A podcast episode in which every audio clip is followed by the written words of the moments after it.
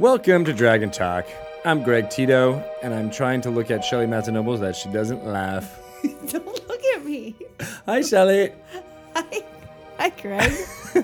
this is like our ninth attempt at an intro. And so We're just- far, let's go with it. It's going really good. It's- this is a good one. This is the official Dungeons and Dragons podcast where we laugh uncontrollably about silly things uh, and then talk about Dungeons and Dragons throughout the Right. entire hour of fun here There's on this a podcast. theme. There's a theme. Uh, so today we have uh, two amazing guests from the D&D team. Hooray! Emi Tanji and Jeremy Crawford. Awesome. They will introduce their uh, their roles and their titles, and get to learn more about them. But they're basically the people who actually put the finishing touches on designing the layout and the look and the feel. Kind of the beginning touches too. the- all of the kinda touches. everything. Yeah, and I think they have a specific term for it, but we'll find out what that touching Okay. term really The is The touching term. when we talk to them. Good touch.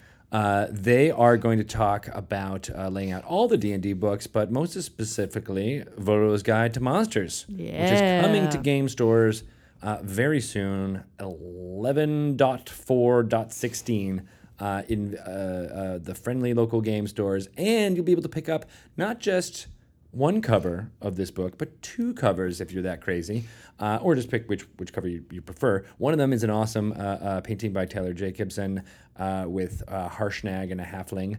The other is an alternate cover, uh, the same guts in the book is in there, but um, designed by Hydro seventy four, Wow. an amazing artist. And it's a limited. It, it's limited, right? It's limited. Limited yes, edition. we were only Okay. printing. We're not. We don't know exactly the numbers on it. We're printing a small number. seven, Seven. maybe? I think we're only printing Yeah. seven of them, uh, and it's only going to hobby stores and game stores. Right. No. so get in uh, there early. Pre-order it, maybe. Ooh, can you pre? If, if your local store allows you to pre-order, yeah, Do it. totally do that. You should. They're totally not going to last.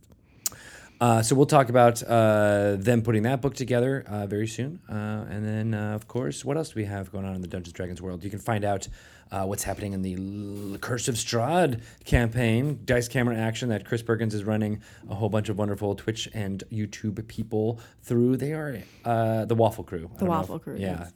They do amazing stuff, uh, and uh, will mostly just die. I think. I think that's what the conclusion of the the story should be. That's just me. They think just die. curse You're such uh, a or Strahd is just gonna you know drink their blood and, Or and that's it. not. Yeah, I mean Chris Perkins, I think he's got a little bit of a mean streak in him.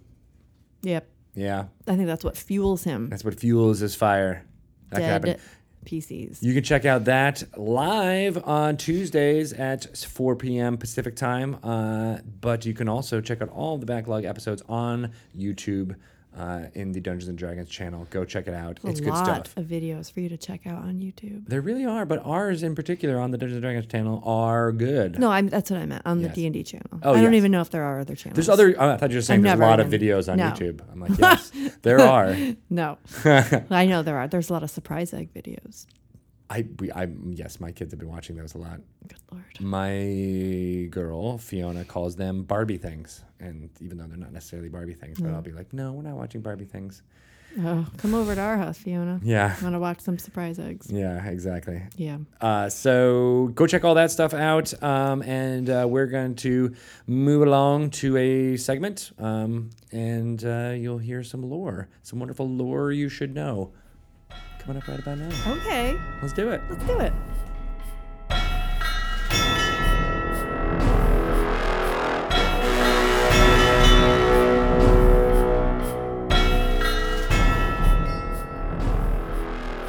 All right, welcome uh, to Lore You Should Know, this segment where we delve into some Forgotten Realms lore, pick apart uh, the brains of two amazing gentlemen, and uh, give them to you, our listeners. Uh, I'm joined by Matt Sernett. Hello.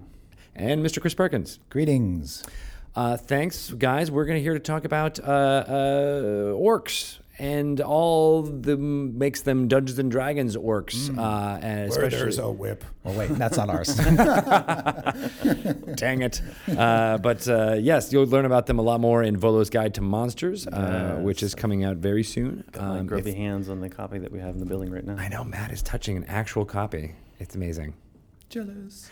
Uh, so yeah, I mean, as you said, there's some there's some orcs that are definitely are not Dungeons and Dragons orcs, but we're here to talk about what makes our conception of them unique. Uh, so Well, they have certainly changed a great deal over the various editions of the game. We have uh, enjoyed and in some cases struggled with sort of creating the D and D orc.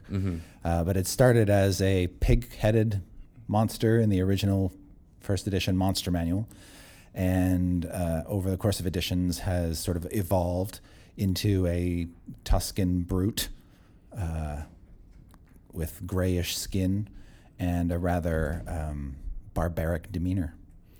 Yep, it's funny to look back at the various images of orcs uh, over time because they just come in all kinds of weird appearances. There's the the pig-faced ones and uh, the toy that we actually have out in the uh, glass case uh, here and uh, is uh, they have fur on their faces. They're like wolf characters. That interesting. They're very strange. Right. And I've, I've seen depictions of orcs in second edition products where they're purple. It, it just, we were all over the map uh, Yeah. for a very long time. And then, I mean, the, early on, the first um, entries in the Monster Manual uh, were, you know, undoubtedly inspired by J.R.R. Tolkien's vision of orcs. Uh, uh, and so, initially, it started from something that was not, you know, part and parcel to what made Dungeons and Dragons Dungeons and Dragons. So it, it, it has been something that has grown over over that time. Yeah.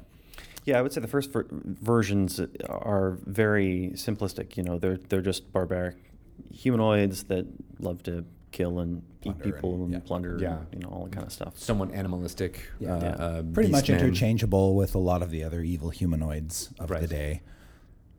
Definitely. And I think maybe in third edition is where we really started to push them more towards um, their own definition as something very D and D ish.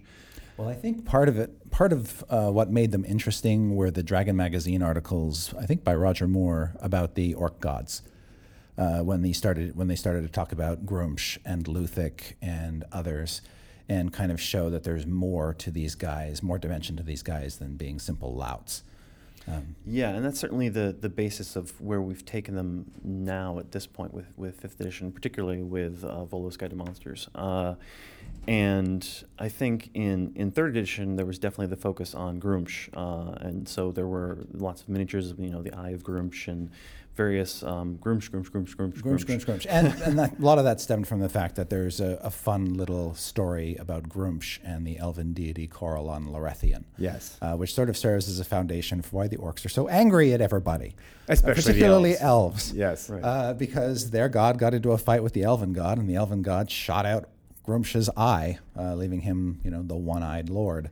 Uh, and there's And- something special about that because it has like a, a, a very mythic feel Yes. to it. It feels like something that could have come from a Greek or a Norse, you know, pantheon. So I think a lot of people, myself included, lashed onto that idea for, for that reason. And I think So Gruumsh angry, orcs angry. yes, Yeah, and I, with uh, Volo's Guide to Monsters, uh, we really wanted to go back again to things like Roger Moore's articles and uh, monster mythology and so on, and take a second look at those and see what was there and where we could build in more of that mythic quality to the other orc deities that sometimes were pretty thin. You know, um, in you know, Bahgtru was the big dumb orc god the, who was worshipped because he's the strong big dumb orc. And what is he? He's he's Gruumsh's son, and he's and he has a a broken um, thigh bone of a lizard-like monster as a symbol, holy symbol, and that's pretty much all the information you get. Uh, oh, and he rides a really big bull. And it's like, okay, well, wh- why? Why a big bull? What's the thigh bone? What, who, who is this in relation to the other orc deities? Like, what are the stories the orcs tell about Bahgtru that makes Bahgtru somebody that they'd actually care about worshiping? yeah, And so with Volo's Guide to Monsters, we took a look at all those those details that were kind of a little bit sparse, and really built a new um, mythology based upon all those old details that really tied them together and, and tied Orc society together and made it more of a pantheistic society. So it isn't just Gruumsh; it's Gruumsh and uh, Ilneval and Bahgtru and Luthic and Luthic and Shargaas and Shargaas. Yurtrus. and- Yurtrus. Yeah. So what are um, what are some of the myths? You don't have to do the the the long version, but what's the short version about each one of those? If you have a few seconds to talk about, like what is Luthic? What is Luthic's story? Right. So I, I think one of the um, really interesting things that, that came out of those uh, discussions about orcs and their mythology is a new idea of what orc tribes are like. Uh, so I think in the past, if, if you put some orcs in a cave or orcs in some huts and had them scream Gruumsh and run at the party, your job was basically done. Yeah. you didn't have to do much thinking about it. Um, now we have some interesting texture and color where essentially uh, Luthic is uh, was sort of depicted in, in previous editions and so on as the cave mother, and uh, so there's now this sort of interplay between Gruumsh as this this uh, warrior um, figure who, who leads the tribe outward to go and destroy and pillage and so on, and so when the the orcs go out and do that, um, if they're successful and they come back with lots of loot and everything, great. You know, Gruumsh is still in charge. Everything works out. And they go out and kill some more, and they get some more stuff. They come back, hooray! Everything's great. Uh, if they go out and they are slaughtered, and they come limping back home, well then the uh, the sort of leader who would normally be some um, warrior who's beholden to Gruumsh and is that kind of thing. Uh, loses power, and actually Luthic's um, priestesses take control of the tribe and suddenly they become these sort of like really um, uh, domineering and protective den mothers who then demand the tribe uh, stay hunkered down in its cave until they can build up their numbers and strength. And so then some of the other uh, elements of the, the mythology, as far as um, uh, what's his name, um, Yurtrus, uh, as, a, as sort of a weird healer slash god of disease and death. Uh, sort of a purger of the weak. yeah, and Shargaas. Oh, like you would worship disease as someone who would uh, uh, uh, winnow away the weaker parts of the, the clan in order to make them more effective. Right. I mean, those come into play as well. So it's like in, in an orc society, um, you know, the, the uh, followers of Yurtrus are the ones who keep the food. So, so they're not only the guys who are in charge of sort of like burying the bodies and um, ushering orcs into death and even healing orcs that come back that are wounded. They also are in charge of oddly keeping the food, and that was a strange detail when we ran into it um, in the sort of the second edition materials. But when we started to piece all these things together, that that sort of made sense that these um, that they're sort of shepherding this this sort of lifeblood of the tribe, and and, and in the you know when the tribe comes back wounded, they are then the ones who come forward and uh, you know give the sort of mete out all of the food and resources and control that. And again, sort of the the Luthic um, and Yurtrus and Gruumsh sort of relationships shift and the power forces shift in the Mm. tribe as things are moving along. So it sounds like the Yurtrus followers, or, or, or would be more like the um, the taking care of the logistics of the tribe, even though they would never use that word. You know, they're dealing with the food and the supply and the death and the Yeah, and, and, and I mean, keeping the the tribe going. They're generally uh, going to be um, the elderly or the deformed or the diseased themselves, and so that's that lends them a really interesting character as well. Yeah. Where they're and and uh, they they uh, wear um, actually gloves made of skin um, that uh, you, that they prefer to have be sort of this white and bleached look to them because Yurtrus is supposed to have white hands, and so uh, they. You know, there's this weird sort of doctor medical quality as well that Oh, looks yeah. totally creepy and and strange, and it's a lot of fun. Interesting. Uh, so, in, in fleshing out this pantheon, you feel like you have uh, uh, given out uh, uh, the details that you can make. So it's not just uh, a, a random orc tribe in a cave. You can kind of see like Right. what Yes. what state is this tribe in, and it separates them from the other evil humanoids uh, who sort of form the core of D and D. Uh, We've carved them out as these sort of god-driven uh, force, whereas hobgoblins are really more about their martial prowess, their their taking of land, their sort of warlordship, that kind of thing. Whereas and gnolls are, uh, as we discussed in a previous installment, just rampaging lunatics uh, Right, who worship, who worship a demon lord. But what does that mean? It just means eat more, kill more, slaughter more. Uh, the the orcs are um, very multidimensional, um, but they have a religious bent, which at times seems in conflict with their barbaric nature, but it works for them.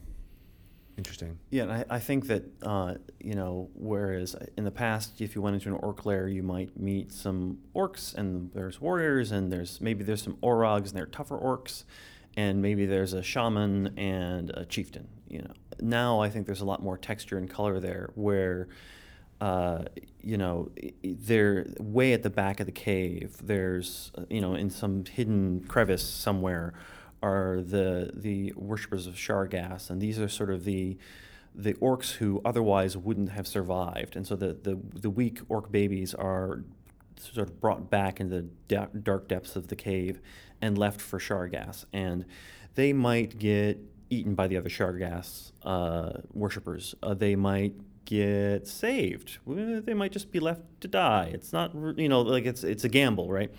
But if you're accepted into the, into the sort of uh, Shargaas cult back there, at the way in the depths of the cave, then you become um, one of these weird uh, sort of orc uh, assassins. Um, and so you're, you're not about sort of brute strength and brute force. You're about stealth. You're about um, you know attacking from the darkness and they, they use like flying bats and, and it- so it it's becomes a lot more interesting you know? It's not just these uh, simple templates of like okay it's an evil humanoid tribe therefore it's got warriors and uh, something like a cleric and something like uh, uh, you know a chieftain done. Now there's lots more going on Yeah. And there can be different factions, Right. you know, yes. fighting and, for and control. Volo's Guide to Monsters has a sample orc stronghold to illustrate how these various factions and elements play against each other, and to show off other things like what the orc war hearth is and what that means for the orcs and stuff like that. So lots of things for DMs to grab onto. Do you think that you could then, you know, uh, I, I immediately jump to the ideas where you'll have ones where you know the the warlord has banned Shargaas's followers from his thing, and then there's like a, you know you meet a Shargaas follower outside of a cave who wants to get back in, and then so you can actually figure out ways to work with an orc tribe in order to to say is. is is that also talked about in, in Volo's Guide to Monsters? How there's different ebbs and flows. Not not every tribe you encounter will have equal parts of each one of these Yes. facets. Yeah, that is yeah, certainly discussed. that's that's absolutely there, and, and I mean it's it's implicit, if not explicit, in in in everything written about the orcs, um, and and the sort of all the the changes that can happen to the tribe and how the different groups can be in power and that kind of thing. Love it. Excellent. Cool. Well, now I, I, just as you said, many times orcs are just, you know, the bad guys, and now I feel like Right. you could start an entire campaign uh, around them. So that's that's and really we, we do give you some more some new orcs to play with in the book as well. So following along some of these these yeah, cult uh, lines. yeah, along some of these themes that we've talked about. Ooh. All right. Great. Well, can't wait to More toys for the DM. start previewing some of that and having you guys uh, uh, uh, create uh, some stories with them. Awesome. Thank you. You're welcome.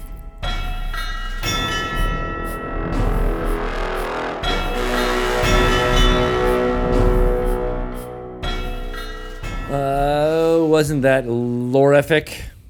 Yes. That was lorazing. yes. I'm c- coining new words left and right. yeah. It's core lore tastic. Loreful. Are you hard lore like me? I don't know. That's like hardcore, but but you're hard lore. yeah, Yeah, dude. Yeah. I've been lifting up all of the the hard lore books. you that isn't funny unless you're actually seeing me doing like bicep lifts or At something. the at the hardware lore. At the hardware lore. we go to the gym and work out our, our hard lore. I don't know, but this is going nowhere.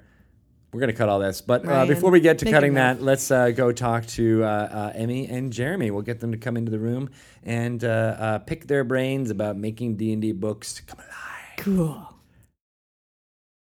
Uh, so yeah, we have uh, these amazing uh, uh, uh, ladies and gentlemen joining us for today. Uh, we have Emi Tanji. Hi, Emi. Hi. Emi. Hi, guys. And Jeremy Crawford. Woo woo. Hi, everyone. How's it going? Going great. Good. Good to be here. So, uh, so for those uh, listeners who may not know exactly what you guys do, why don't you give us the the quick version of what your uh, job is like here in the Wizards office? Emi, starting with you. Hi, I'm a senior graphic designer for Dungeons and Dragons, and I deal with um, some marketing design, working with Shauna Narciso, who's amazing, and also some of the book layout with Jeremy and Kate Irwin. So it's a lot of fun. All when that you say stuff. some, do you mean You mean all? Yeah. Like a little. You bit. mean Like, all. mm, like all, right? All in a little Everything. Do you have like a secret staff we don't know about? I wish. and, by, and by that I mean like a wizard staff. Oh, the staff. That would The be staff cool. of Photoshop. staff of design. Well, because Emi, you draw all those amazing, cute creatures. I imagine when the rest of us leave, you summon forth an army of them, Oh, that and they help you make these books. Yeah. Yeah, so all of our Valentine's Day cards and anything that the Father's Day, the Mother's Day stuff, that's all Emi. That's all Emi's work too. That's for fun. Yeah. Yeah. Thank you. And Jeremy, uh, what do you what do you do here? Uh, I am the uh, lead rules developer for the game, the game's uh, managing editor, and the lead designer of the player's handbook.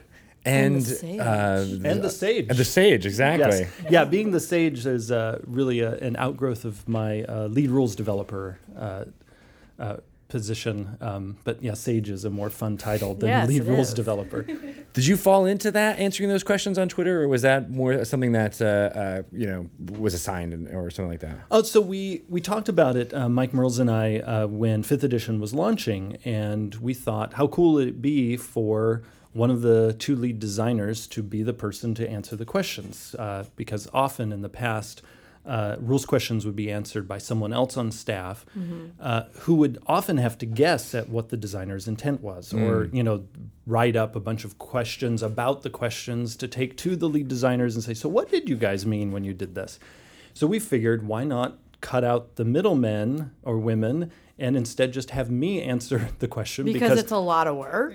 it is a lot of work, but it means I can now have a conversation with myself. So, Jeremy, what did we mean by this? Well, Jeremy, this is what we meant by this. What And do my- you do in that situation though? If there's a question that comes up, is it like are you like the final say or do you go back to the team and say, "Let's talk about this"? I, I'm the the final say, uh, partly because I was the final say with the core books. okay, so it it was There- you there- know your intention. Exactly. Hopefully. there, there, there really, uh, there really is. Yeah, there, the buck stops with me. There are a few cases though where in a game as complex as D and D, there are interactions we didn't expect. Right. Where there is Yeah. actually no intent. Uh, and that's a case where then Mike and I will put our heads together and we're like, well, if we had an intent, what would it Would be? Right. Yeah, but that, that doesn't come up very often. But it does come up, again, because of how complex the game is and the impossibility, even with over 175,000 playtesters, for us to predict every possible rules interaction. I guess I'm kind of surprised then that it doesn't come up more often with a game like D&D because people can just take it and under your direction even like you don't have to really play by the rules but you can you know have you have a lot of freedom with it. What one of the things that uh, saves us from having kind of a, you know month after month of unexpected rules interactions is that the course system is so straightforward. So basically, there are fewer interaction points uh, than we had, say, in the previous two editions. Because basically, the more specific you get with the rules, like every new rule you create, you've just created a new interaction point. You've created a new place where another rule can interact with that rule and create something crazy. Uh, so by keeping our general rules overhead low, it means we also reduce the number of chances for crazy things to happen. Now, sometimes the crazy things are awesome. Uh, often we'll look at some interaction we didn't expect that comes up and we're like ooh this is fabulous. You know we didn't we didn't expect it. It's a little bonkers. It might even be borderline broken but everyone loves it. It makes the, makes the game more fun. Right. and we sometimes refer to that as uh, as emergent design, uh, where the game almost through being played designs itself a little bit, uh, and that to me is part of the magic of D and D. Have you found that like through your your rulings, or at least you know dealing with that, that more of that stuff has now been identified, and would you ever want to then write it in? Uh, Yeah, we, we actually have done a little bit of that through the errata process, although we're very conservative about changing the rules because we want the game to be as stable as possible. Uh, but uh, Mike and I regularly talk about things that come up in the game, things that we might work into a future product, either as a new rules option or a potential revision or an addition to an existing rule. Uh, but it always needs to pass uh, the test of you know the most important one is it fun? Is if we add this to the game is it going to make people's experience better? Yeah. uh, and because basically the train the train being the game has already left the station we have to make sure we don't destabilize the ride. Uh, because we want you know the game in year three or four to still be a t- as smooth as possible and not suddenly you know it's like we don't want it rocking back and forth on the train tracks because we started adding too much cargo Right. Yeah. uh, while, once after it left the station uh, so we're we're very conservative uh, about what we might do to the core game uh, but we always have our eye on things that we could add as potential options again as long as they essentially would be new passengers that board the train Right. and just make the party better Right. uh, I'm loving this metaphor. We're gonna, we're gonna keep going with I'm it. going with it. We're taking it all the way to the next station. all the way downtown. Uh, so we wanted to have you guys on to talk about your process in working together on not just the designing of the rules, but the overall visual look of the inside of each one of our books. And most recently, we did that with uh, Storm King's Thunder, which got out the door, uh, and then now Volo's Guide to Monsters, Hot on its heels. hot on its heels. Yeah, it just it, it's being printed as we speak. I know. Wow, Yeah, we're in the future now. that's right. So it's it was always like, well, but I guess yeah. It, even then, it will still be being printed when this uh, podcast comes out. So uh, it'll be in game stores November fourth. Uh, you'll be able to check it out there. Uh, but um, that process just ended. So let's talk a little bit about what it was like uh, in, in the last few months, weeks leading up to uh, getting it out there. So Emi, when you're getting stuff uh, that's complete text uh, from from from Jeremy and the rest of the team, how do you start the process of, of, of putting that on the page? Oh, putting it on the page. well, um, thankfully, when I get it from Jeremy, everything is just, I would almost say pristine compared to how things have been in the past. Because each time we do this, we keep getting better and better and more efficient. So it is just lovely every time we get to start a new book. So um, they've already Years of done. practice. Yeah, I know. They've already done the heavy lifting. I feel like um, they've already know you know where things are gonna fall. They even call out where the art is actually gonna drop. So Mm-hmm. I just feel like I am handed everything on a silver platter, and I just get to enjoy and make everything pretty. It's really nice. It's it's such a joy working with Jeremy and Aw. Kate because they. They are like a well-oiled machine. They are so good. So All of you guys together are, I think. Yeah, We- we're very lucky. Yeah, em- Emi, Kate, and I uh, refer to us, so we Voltron together each time we're finishing a book. Because what, what a lot of our listeners might not realize is that for all the books that uh, Wizards of the Coast has produced for fifth edition, uh, starting with the core books, and this includes uh, you know our, our most recent ones, Curse of Strahd, Storm King's Thunder, and Volo's Guide to Monsters. Um, it's Emi, Kate, Irwin, and I you know Yeah. ourselves manipulating the InDesign files, placing the art, uh, and if with the core books, we were joined by Bree Heiss, um, uh, oh, I another remember graphic when you guys were designer. holed up in that conference room And- with good like snack baskets, That's right. That's crazy. That's right. candy wrappers everywhere. so it's it it's uh it's a really kind of wonderful handcrafted experience, and so at Emi, as you said, we get better and better because it is it's, It's- us yeah. learning each time.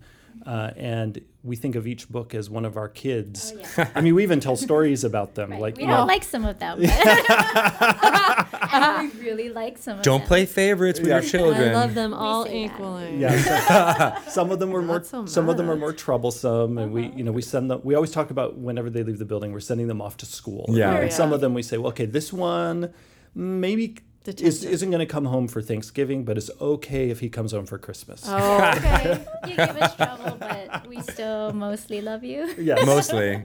Mostly. You got to clean up your act, though. That's Yeah. right. Yeah, That's yeah. right. so when I mean when you're first the the first sight of the book for you is text, It like a text document from Jeremy. It is. Um, the he receives a text document, and then Jeremy actually. Is it Jeremy or Yeah. is it? Yeah. Yeah, Yeah. Jeremy I- drops it all into the InDesign file, so there's a flow to the text that's already there. Oh, You do that part? So uh, either I do it or someone else uh, working for us does it. Okay. Uh, Typesetter. and then Oh, okay. And then I go through and uh, usually at this point, I've completed my game development pass. Uh, the story is stable. Uh, and at this point, I start making cuts so that the book will flow the way we want it to, that it will land on the pages uh, we want it to land on. Uh, I, it's it's at this stage we start what we refer to as zhuzhing. Yeah. we, do, we do a lot of we zhuzhing. had Shauna and I had a very long conversation about how to spell zhuzhing, Zhuzh. and we had both seen it written in the same article at the same time, and we could not remember what article we saw it in, but it was. I was think it's Z H U Z H. I think you're- yeah. Zhuzh. I Yeah. have it on Zhuzh. post-it by my Zhuzh. desk.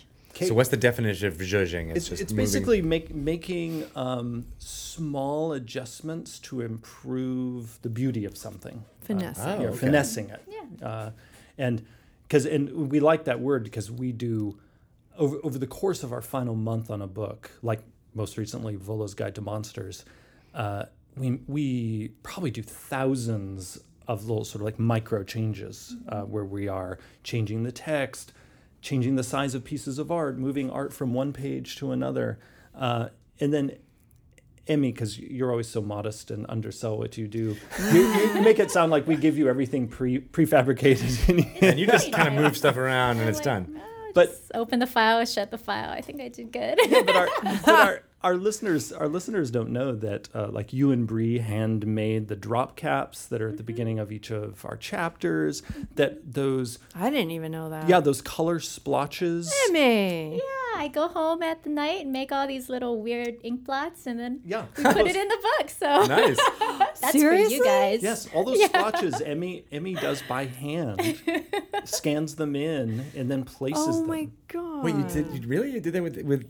What'd you use? What was your the medium there? Um, sometimes watercolor, whatever paints I have lying around at home, and I just make this giant mess at home with all these papers everywhere and watch some trashy TV. Let's maybe. do that here. I want to That's the important part is the, is the trashy TV. That a really good gets drink and some trashy TV. the right amount of, of randomness on the Nice. page. So that's like really like wine. That's not blood. That's wine. That's- Oh, yeah, yeah, yeah. for Curse of Strahd, it was like it could be both. Yeah. You never know. Tra- trashy TV in the book production process is oh. often key. There was, the, Oh. There I think it was the Dungeon Master's Guide when we uh-huh. were when we were finishing the layout for it, and Emi, Kate, and Bree and I were were in, in a meeting room. I think for it was almost two weeks. Oh, we had in the background playing uh, the TV show Scandal, and I think we I think we made it through love like, Scandal. like one or two entire seasons. It was Are you serious? Yes. Jeremy introduced me. That's me my to treadmill Scandal. show. Yes.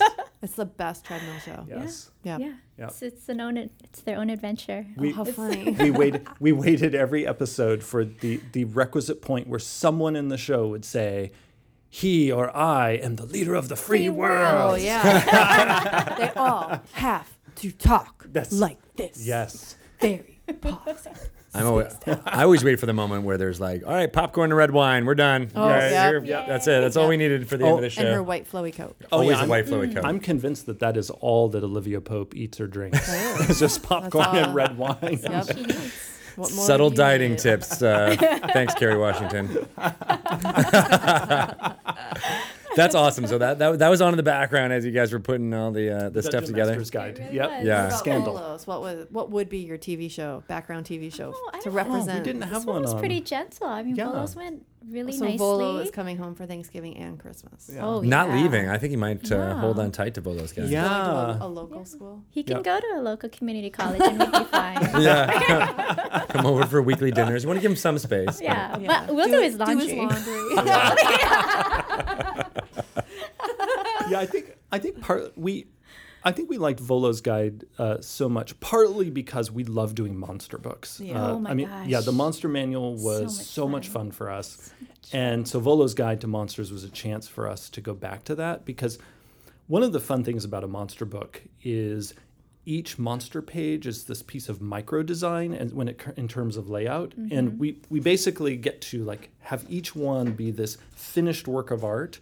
And then when we're done we get to be happy about it. And and so it, it's basically i mean just from a like a human satisfaction point we have like all these win points. It's like, oh, and now this monster was a win, and now this other monster Yeah. was a win. So it's just, just a lot of satisfaction of, mm-hmm. you know, in the it monster fits manual. on a page. Yeah, exactly. That's a success for us. yes, It fits on a page. yeah, making making a monster book often the biggest challenge is getting each monster with its art and its mm-hmm. text and its stat block to all fit on its page or its its spread of pages. Right. It gets more than one. And you had mentioned uh, uh, cutting, uh, and sometimes in order to make that work, uh, does that, as also the designer and writer of some of these rules, does that feel terrible?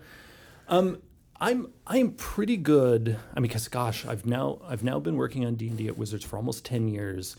I'm pretty good that basically when I switch between roles of shutting off my attachment. So when I transition from uh, being a designer or developer to being the managing editor, uh, I'm actually often the most vicious cutting things I did wrote myself or Oh, things I developed myself. Uh, partly because I know it inside and out, so I know really where the load bearing elements are and where the pieces are that really we could live without. Um, I'm actually way more cautious when I am having to cut work that's entirely by somebody else because I will always make sure I understand it inside and out. I try to understand it at least as well as them, if not better, so that I make sure I don't, you know, accidentally uh, deal a mortal wound uh, Right, to like- the design as I'm making cuts. You don't want to cut out the heart of it. You just want to make sure you're cutting out the, the, the extraneous parts. yeah, The yeah. fingernails. What what I always what I always say to uh, Emi when we're at this stage in a book is that I what I'm always attempting to do is I'm attempting to give the book a haircut. you know, I don't I don't want I don't want to cut any limbs off or remove any internal organs. It's just let's give it give it a, a nice do. nice. A nice Yeah. shag. Exactly. And I want to say that it is like watching a miracle happen. If you if we could record it and just show it, you know, it's like I'll be like, Jeremy, this is how much leftover text I have. It's not fitting, but you know, we want to keep the art big and beautiful. And you see him, it's like he just goes into this mode where he scans it, he looks over it, and he'll be like, do this, or he'll do do do do do. I'm typing with my fingers, and he will just um it's just magnificent to watch. Like you just see him analyze it and he knows I need to do this and he'll cut this and it fits. It is just he knows it's so good inside and out and he's so um, thoughtful of keeping the art there, keeping the whole look and keeping the whole flow. If you can imagine how big was this? 240 56 200 probably. Yeah, listeners, we actually have a copy of Volo's Guide to Right. Monsters right here on the table. Uh, Lots of little post-it notes. 224 pages. 224 pages. If you can imagine affecting one thing and having everything else follow it, be affected. So he keeps Yeah. all of that in mind as he works, and it is just beautiful to watch. It's an art form. Are you working in order, like from page one to two to three, or are you kind of jumping all over the book when you're doing this? we do have them in chapters. Yeah. And then so Jeremy, when it gets closer to the end, Jeremy and I will start kind of tag teaming it back and forth as he's like, okay, I'm in this chapter, don't touch it. Good, I'm in this chapter, don't touch it. so Yeah.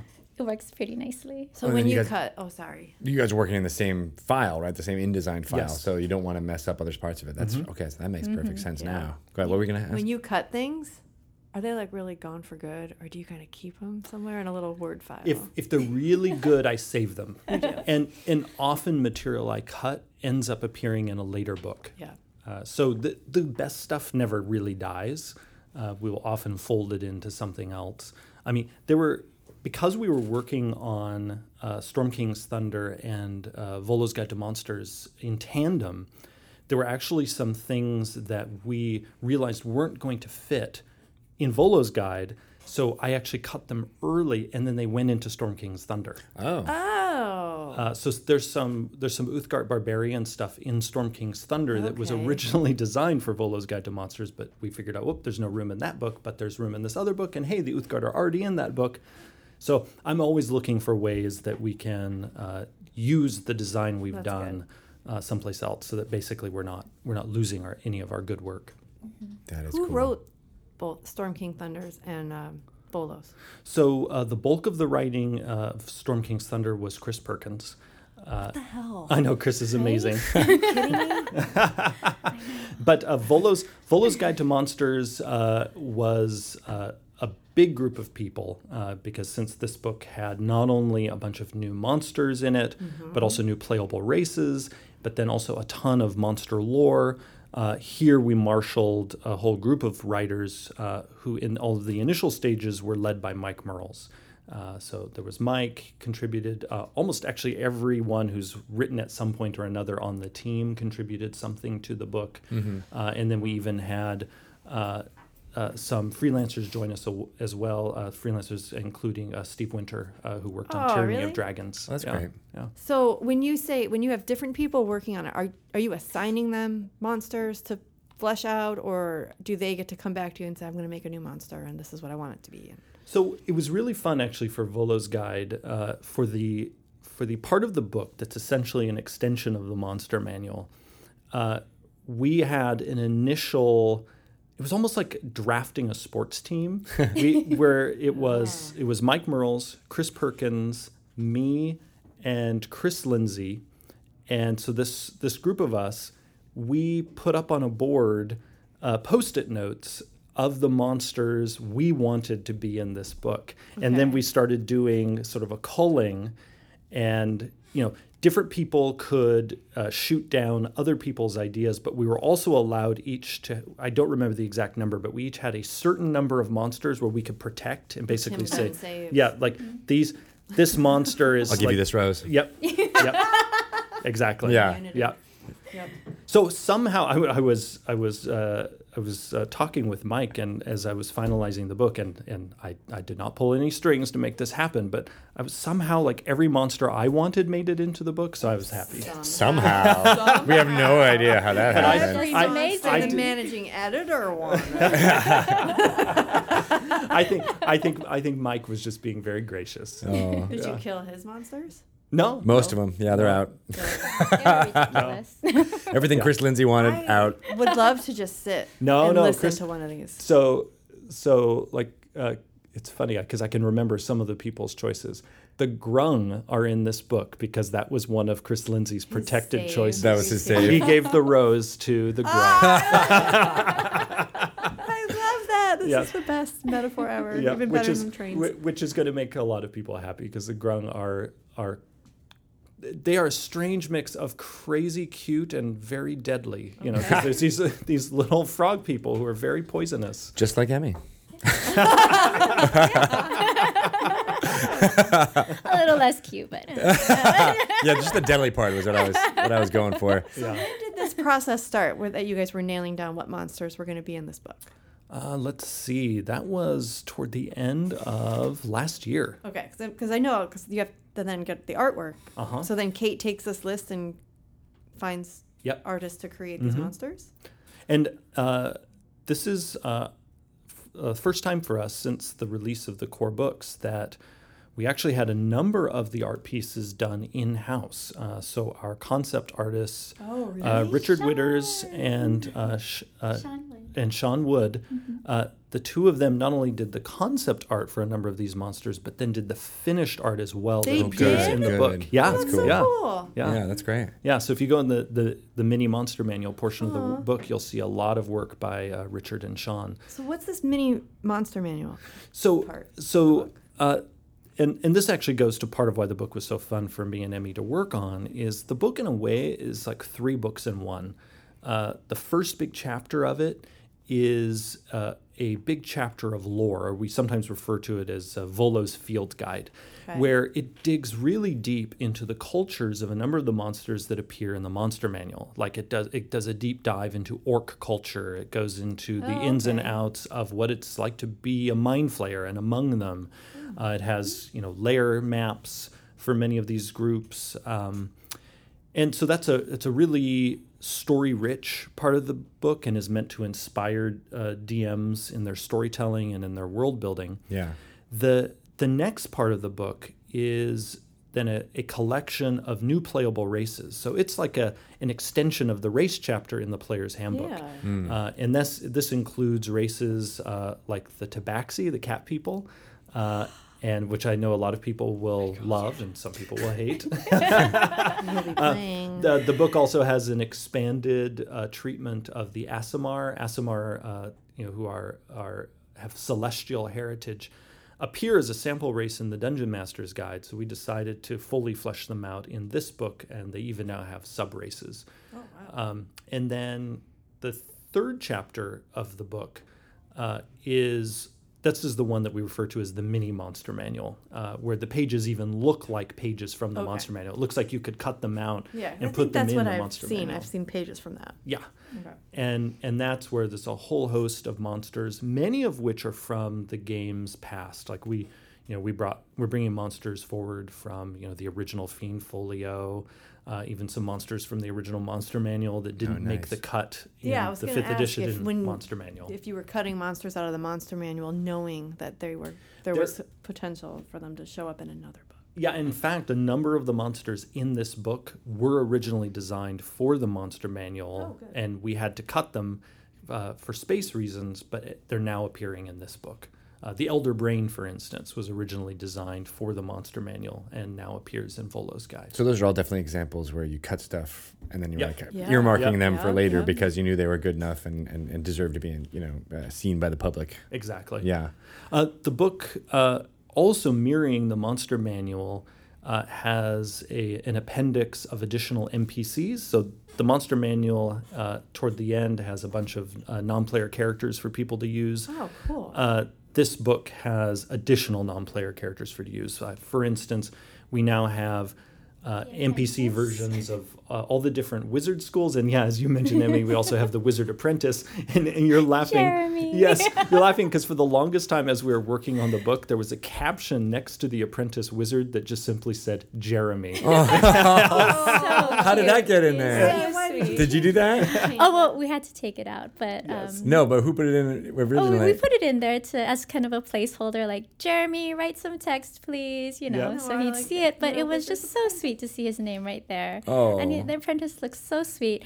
And Jeremy has a story about seeing appre- uh, encountering NPC apprentices. Yes. So the the apprentice wizard in the book is super cute because I mean it's it's a kid. right. Uh, and we expect in many campaigns this apprentice will be used as a friendly NPC, someone who helps you out.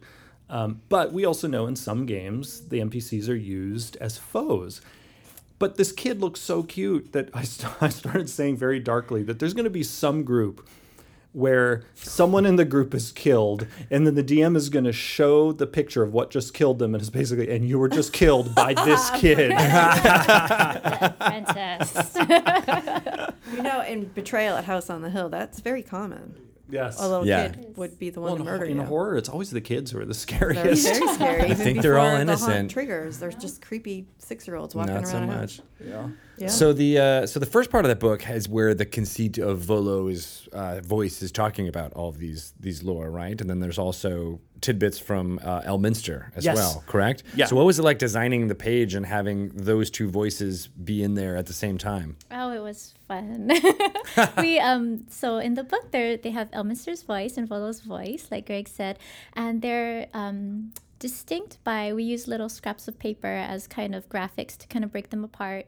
They're like little notes in his field guide, and Volo will, you know, have some information written down, and then you'll kind of see Elminster's note kind of squished nearby him, saying, "Well, you know, his opinion or something." So it's this really fun little addition, a little graphic to the book that we added without and the challenge was making sure that these notes stood out, that you know they were separate from the rest of the body text, but they didn't look too cluttered.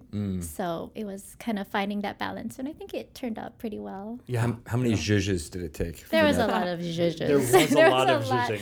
And um, actually near the end, um, there were like you know, Elminster's actually symbol is a little bit more squished banana shape, and I had kind of made it a little bit too moon shape. So, you know, don't worry too much about that. Squished banana versus Squished moon banana shape. and It's a subtle difference. but and yeah, and one one great thing too about those uh, quotes from Volo and Elminster is they were all written by Ed Greenwood himself. Oh, really? Yeah, yeah. We That's awesome. yeah we contacted Ed, sent him a copy of the whole book, and then Oh. a- after we after we had written it, and then had him go through and write commentary Oh my by God, Volo and Elminster good. on what we had actually written. When we had him on the podcast a few mo- weeks ago or months ago, I was like, man, it really does feel like you're talking to the sage of Shadowdale. yep. he Yeah. can very easily embody both of those uh, those personalities very easily. And the, the book also opens with a preface by Volo and then with commentary by Elminster, and Ed wrote that as well. That's awesome. It's Oh, wow. super cool. Yeah. Yeah. What is Volo's full name? I just learned he had. His uh, Volo is short Volothamp. for. Yeah, let's. We learned that from. Volothamp Geddarm. Yes, yeah. I'm uh, gonna name my third child Volothamp. I think. I've already decided. Yeah, Volotito just Yeah, sounds there too he good. is. Yeah, we're Yep. looking. Oh yeah, that's great. Oh yeah. Yeah. Yeah. Just the Kinda what I- guy you what I want. picture him to look like. Just the guy you want to guide you through the uh, dangers of the Forgotten Realms. So, how many monsters exist in the D and D world? Like out of in the history of forty years, how many Oh God. monsters are we talking about? I don't, I don't know the count, but it is hundreds and yeah, hundreds. Actually, if you include all of the variations in third and fourth edition, yeah, we're up to thousands. Thousands of monsters. Yes. How do you cull this down? Well, for for the monster manual and now uh, Volo's guide, our focus has been uh, bringing forward classics, Yeah. uh, and then mixing in uh, some more recent monsters, especially ones that fill a niche in uh, sort of the ecology of the D and D multiverse. Um, but we always want to make sure that we are being sort of good shepherds to uh, the beloved oldies, Right. uh, because often they're the the creatures that people most associate with D and D. Yeah. You know, like with the monster manual, it just wouldn't be D and D if we didn't have like mind flayers and beholders and Or dragons or and- yeah, yeah. and specifically our you know our dragon varieties Yeah. and, and our and our giant varieties. Uh, so we have. It's amazing as we go through the early ed, earlier editions. I mean, we honestly could just keep bringing forward classics and and not run out. Uh, although, as as we demonstrate in in Volo's guide, there's also plenty of room for us to create new monsters as well. Yeah. So let's talk about some new monsters. Let's see. I'm trying to think what new ones I'd want to reveal at this point. You know. Nah, What about you, Emi? I know you're you always want to reveal new and exciting things that no Say one it. ever We'll- gets to we'll- have. We'll ask Ryan to bleep it out. Oh, Say it. Tell me the monster. tell me what's your favorite monster. I'm now imagining you're shining a you're shining a light on her, and this is Yeah. an interrogation room. I'm like, um, I don't know, the Yeth Hound because of his face. Yeah.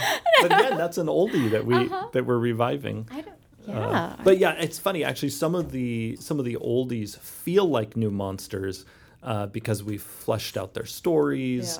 Uh, you know, sometimes a new painting of a monster will make you see a familiar monster in an entirely new light because you know the painting might have more personality It's than you're used like to seeing. Artist might have a be inspired or yeah. Yeah. weird interpretation. Yeah. One of those is uh, for me for fifth edition uh, was in the original Monster Manual, but the um, the mimic, the the, Hmm. the the the painting Oh. for that I feel like has now cemented what I will always think of it uh, uh, from now on because it's just such a, a, a iconic imagery of it, you know, and then it's been created in in dice bags and things through you know Ultra Pro has made them, and it's just you know Was that an old one? Yep, that's another old That one. was an interesting one. So I don't know if you want to say it, but this is Oh, um, the Devourer. Yeah, the Devourer.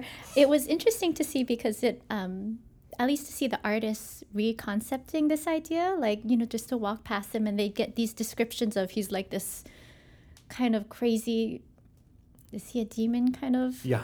Yeah. And he's got, you know, these are the traits he has to have, and how do they interpret it? And you would see just the artist taking a jab at it, and they would come across like these most disgusting, like crazy ideas.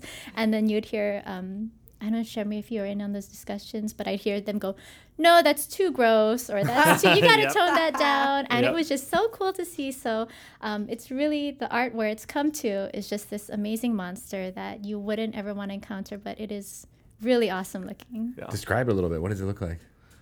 Oh, I want to hear your take on it.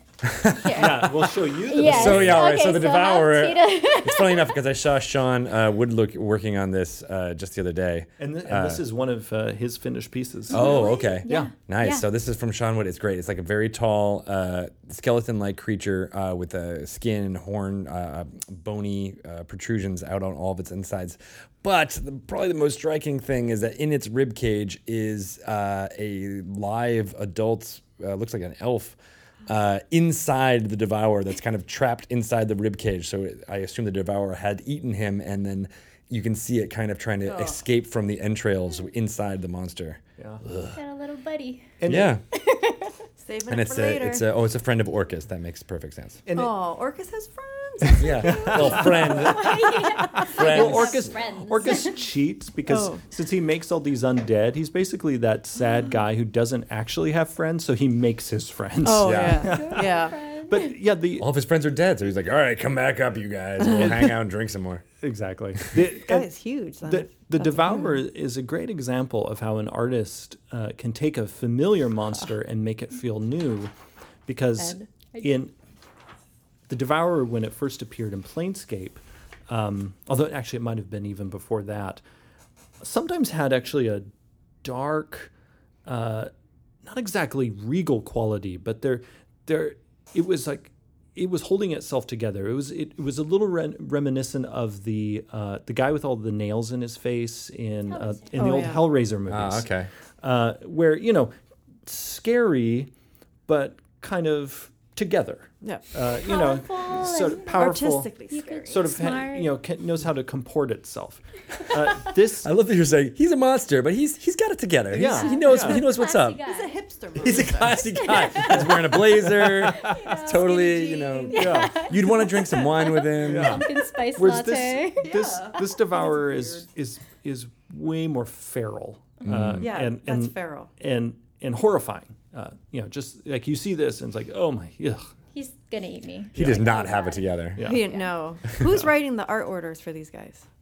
Uh, let's see. For this book, uh, each of the writers contributed to the book's art order. Oh, okay. that's for cool. some of our books, there's a single person who writes the art order for the whole thing. But for this one, uh, each designer, as they wrote their portion of the book, uh, would also provide uh, an art description uh, for whatever monster or other thing that they were writing about. Uh, and then in the end, uh, Chris Perkins, Kate Irwin, and I went through all those descriptions and we helped synthesize them uh, to make it so that the book would feel like Yeah. a cohesive whole. Exactly. It's no small feat. So that's one thing you mentioned, and now you know, looking at the whole finished product, uh, uh, how important is that to you to make it feel like you know? Because I, I feel like with a book like this, it could feel very disparate. Like you know, with all the different parts that are thrown into it, it could feel like not uh, cohesive at all. So uh, how how did you achieve the way it all feels like? Oh yeah, this this is a product. So, uh, part of that is through the development of our book's look. I mean, this is this is something we created uh, for the core books, and so we build on that to make sure that there's a particular style to the text. Uh, Kate, when she's commissioning art, makes sure the art has a particular style where the art not only looks like it will be at home uh, with each other, but also at home with how our pages look. And then uh, a lot of the magic that Emi brings uh, to the book uh, is by not only placing the art and text in, in a way that's pleasing to the eye, but a lot of the splotches that are in the background and the colors that they have uh, often will cause all the pieces to look connected in a way that they wouldn't if those artistic elements weren't there. Uh, Emi will also often do color corrections in the art so that the the book so that the art overall will be more on a common palette. Oh, okay. Um, I mean, Emi never sort of compromises the artist's vision, but Doesn't taint blue to green or you know Right. anything like that. It's, although we did Oh, act- we did actually change someone's hair color for But this it book. looks better. Yes. I won't say who, but there was. Yes. Kidding. She was just a different better stage in life. blonde. She Yes. just it was a different occasion. Yes. It works. She need to try something different. Yeah. Yeah. Yeah. Like, fall. So yeah, I mean, maybe you could talk a little bit about like what is it? wh- How do you, you take the the different images and the different elements and make sure it all feels as one? Um, like Jeremy said, I think the splashes when we fell upon that kind of um, graphic asset that we could use to it, I think that really helps pull everything together. We stick with the fairly limited uh, color palette in the beginning. You know, I give Kate a bunch of options and designs and say which one works well. And so she goes through and she'll say, let's stick with, um, say for Storm King's Thunder, we stick with a lot of grays, blues, you know, that sort of thing. And then for Volo's Guide, early on, we had decided that there's going to be the three parts that Jeremy had mentioned. And we're like, wouldn't it be fun if we kind of like, you know, gave a little nod back to our core books of the monster manual and everything. So they're not exactly the same, but still we picked up a lot of the existing elements from our mm-hmm. previous books. So we're still trying to keep all of the books, all of our fifth edition family together without going too crazy, but still giving each book kind of their own personality. Mm-hmm.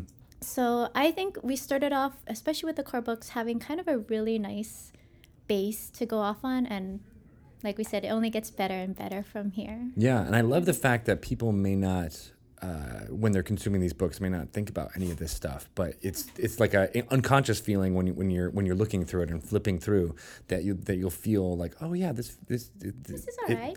This book's got it. It's got it together, you know. And, and and it's the elements that you're talking about. It's where like in Strahd, it was the the kind of bloodstained splotches that kind of went from pieces of art to the text and it made them feel together. And in uh, Storm King's Thunder, it was the runes kind of motif that kind of felt like it unified everything. And in this, it's got that same you know thing with the splotches that make making it work. So I don't know. It's, I think it's when good stuff. as long as the readers, you know, they're not only encaptured by the words, the story, and the rules. Like, if they just look at this and they feel satisfied, that's perfectly fine. They don't need to go, oh my god, look at this perfect little graphic. Like, as long as they feel content, like that's this was a good experience overall.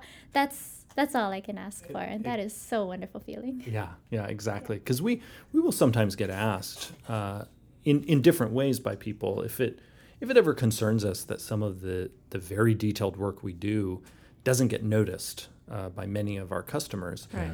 And what I often like to say is we don't do it for them to notice each of these little details. In fact, we don't want them to see each of the details individually. What we want is for them to have a a feeling Right. about it. Uh, You don't know why, if it's good, you just know it's good. Exactly. Like you can't say like these look like somebody went home and spilled wine on a piece of parchment paper. I can see at least four examples of zhuzh on this page.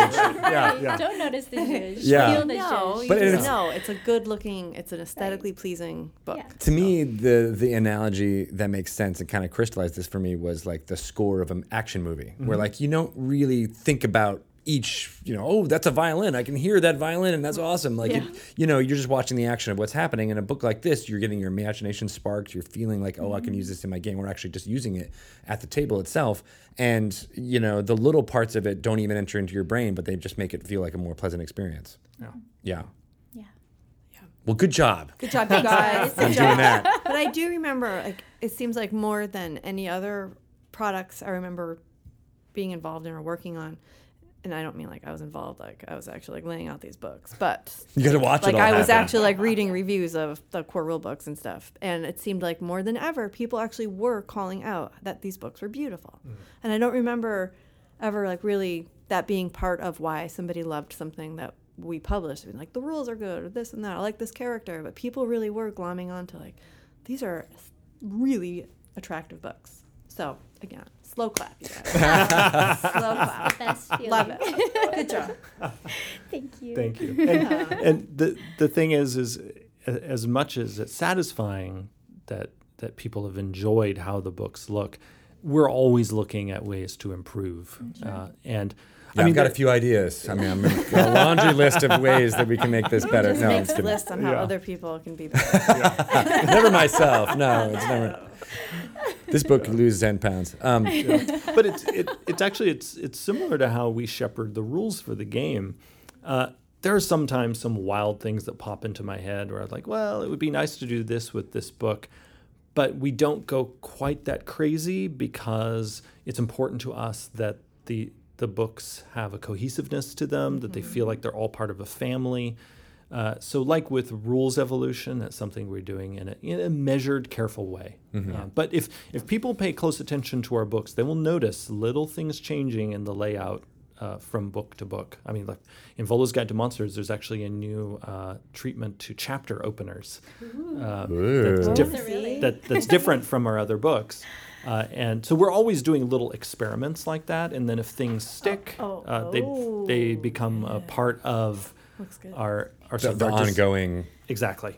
That is cool. Yeah. So uh, we've been talking a lot about the design of the book, but uh, uh, how do you think people are going to use this in their game? Like, what's what do you think would be, uh, you know, the best way to, to integrate this, uh, or you know, what's your favorite monster? What's the monster that you're going to want to get into and drop into your own uh, uh, play right now? Uh, I think, um, as I mentioned before, some DMs are going to really groove on all the monster lore. I'm expecting there'll be whole campaigns built on just some of the information about some of these monsters. Like I could see a DM reading through the hobgoblins, I mean, the the goblin section, um, where there's information on hobgoblins, goblins, bugbears, etc., and creating an entire campaign just based on that. And then when they're done with that, they could go to the mind flayer section and build an entire Yeah, the campaign. mind flayer is the one that's fascinating to me. and oh, it's so gross. Yeah, Um, Ugh, their whole life cycle. Ugh. and also, oh god, speaking of gross, I I'm terrified of snakes in real life, and this book ended up because of the Yuan Ti with Oh, yeah. so much snake stuff in it. we we'd turn to another part of the book and be like, oh my god, more Oh, snakes. yeah, right. More. Uh, uh, the the playable races, I think people are Yeah. they're going to be people are going to Sounds like love awesome. using That those. so Uh, much fun. yeah, I mean, it, I mean, we haven't even you know revealed all the ones that are in here. You know, it also includes uh, races like the Kenku, uh, which I think you know, people I are going to have fun playing. Yeah. Uh, and then the monster section will be the part that will be easiest for people to pick up and use because a, a DM, you know, in the midst of a campaign can just take those monsters and start dropping them in. Uh, and it is a uh, really varied uh, collection of monsters. Uh, you know, there there are uh, creatures of all sorts of different types. You know, new fiends, new undead.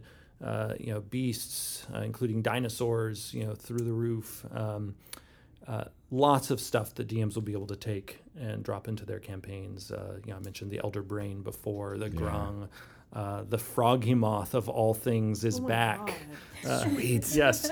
So they're they're going to be they're going to be some oldies that people are going to uh, just really love seeing. Uh, there are also some new uh, good creatures because not all of these monsters, just like with the monster manual, not all of these monsters are meant to be foes. Uh, some of them are meant to be allies as well. Um, and I think the new NPC appendix, uh, like like its a sibling Yeah. in the monster manual, is going to see a lot of use. And I feel like that is great for uh, our adventure writing going forward because the bold, you know, bolded thing of like, oh, a scout or an archer, those are, you know, a little bit limited as far as what the, uh, you know, the monster manual was. And now there'll be so many more of those. And I can't wait for this to be like, enter the apprentice, you know, right, right here and uh, have him take out the rest of the party. well, and and, and uh, speaking of utility to DMs and also to our adventure writers, we built that NPC's uh, appendix uh, not only to fill some uh, story gaps that were left by the Monster Manual appendix, but also to fill some challenge rating gaps uh, because our NPCs in the Monster Manual tend overall to have pretty low challenge ratings. And so we wanted there to be some NPCs for DMs to use uh, uh, at, in the higher levels of play. And so this appendix, people will see, includes uh, some pretty powerhouse NPCs uh, who could serve as really mighty foes or mighty friends uh, all on their own. Makes sense. Cool, Emi. So what, uh, what player race are you going to try first in Volo's Guide? Um, I'm just gonna say that I recently played as a goblin, and I think it's almost gonna be my new favorite. Really? race. Yeah, Really? because I love playing as halflings, and then you get to be a goblin, which is like an even more vicious halfling. So it's like the best thing in the world. so I would think- love to have a game with Yeah. like a band of goblins. That would be like the coolest thing. Oh, that'd be like your gang, like your gang yeah, of goblins. like who wants to play a group, a party of goblins? I do. I want to be in that party. Wouldn't that be fun? Done. Just cause think tons of trouble. be- Yeah. Right. It'll be our like, That uh, would be fun. uh, you know, uh, 1950s greaser uh, uh, running through the Outsiders. Forgotten Realms. The Outsiders, yeah, that's Yeah. what it is. Yeah. Yeah. That'd be cool. boy. Nice. Yeah, I think mo- me and Shelly were both when Emi was talking about more vicious version of the halfling. I'm like, well, the halflings aren't that vicious. I was like, wait, Apparently, the way I'm. you have a different concept of the Hobbit than we do. I think. He got business done. Awesome. Well, thanks you guys so much for uh, taking the time to talk to us. It's always fun to like delve into uh, Yeah. uh, the making of, of what these books do, and it's, our- our listeners don't usually get uh, that insight into into the, the process. So, thanks. Yeah, Thank it's you been for great. having us. Yeah. Anytime. Yay. Where can uh, people find you on uh, on the Twitters there, Jeremy? Uh, Jeremy E. Crawford on Twitter. And then you can ask him all kinds of questions, and uh, he'll eventually get to them. Yes, I do my best. Not necessarily, you know, that day or the next week, but you'll get to them. Yeah, yeah. I, I sometimes have to deal with them in big batches because often if I'm on deadline on a book or if just simply too many questions are coming in at once, it's it can be hard to stay on top of them. But yeah, I do my best to get to as many of them as I can. And then, of course, tweet at you these questions, or is there a hashtag they should be using, or Uh, Oh, they just they they just- just tweet to me. okay? Yeah. Uh, and then, of course, you can check out Sage Advice uh Uh-huh. every month. Yep, on, Uh, on the D and D website. Yep. Uh, and it's also on Dragon Plus, so you can check it out there. I mean, are you? I don't know. Are you on Twitter? I'm think- on Twitter for Extra Life, and Oh, I use right. it to tra- check for traffic. And so I don't, I don't really know my username. Do you want it? I don't know how to spell my username. Um, I know. We'll find it out and put Chris it in- in- Dupriest follows me, and but I hardly post anything. no worries. But I will try and use it. You don't have to. No pressure at all. I just want to know if you wanted to About your get. commute time. Like got home in 23 minutes today. Yeah, Yeah. Here's my lunch. It's awesome. Yeah. Cool. All right. Well, thanks again, you guys, and uh, uh, we'll let you get back to work making the next D and D book. Yeah. Glad we caught you and you're like five minutes off between books. Yes. Right. Crank it up, uh, uh, Scandal season six. There we go. All right. Thanks, on guys. Netflix right now. That was pretty cool. That was all right. I love talking to Emi. and Just Jeremy. kidding. I do too. Yeah. They're a small team. We are a small team, and, And- we crank out a lot of content. Knock it out of the park every Beautiful single time. books. I know. Yeah. And they're right in that it has like developed into this well-oiled uh, machine Yeah. of production. Yes. It's hard as heck making it all happen in the short amount of time that Yep. we have to do it and the like you know, you said the lean team that we have. But they got it down to a science. They They're just really do it up. That is a really cool book. Yeah. Yeah. And uh, I think part of it is the they they figured out how to have fun with each other. Yes, and snacks. And snacks. There's always snacks. And zhuzh. zhuzh Yeah. with a Z. Yeah, I feel like that's something I would put on my uh, uh, my steak sandwich. Some zhuzh. Oh yeah, yeah. Yeah, Zhuzh it up. I'll zhuzh up my zhuzh. Yes. Okay. So I was like, mm, no, yeah, that's too much. Yeah, don't want to hear about meat sandwiches. So, uh, if you enjoyed uh, hearing all that stuff uh, from these guys and uh, the lore you should know, and Shelly and I's amazingly terrible banter, you can rate and or review us on iTunes. Go there, make it happen. Tell us how much you like and or dislike Shelly's voice. Oh, Uh, stop it! no, don't It's do that. Sensitivity. If you do have feedback uh, that is not positive, make it constructive. Make it something we can change. We can't Change change your voice. voice. change your voice. Give her a voice modulator. Oh, modulator. wait, I, I can have the distortion. I'm sorry. Welcome to Dragon Talk. That's what I think I sound like anyway. Ugh, I hate my voice. Don't worry, you have a beautiful voice. Don't. Don't. All right, fine. Thanks, you guys, so much uh, for hanging out with our crazy, weird, wild crew uh, for the last hour. We'll be back next week with some more fun Dragon Talk. Yep. Check us out then. Bye bye. Peace out.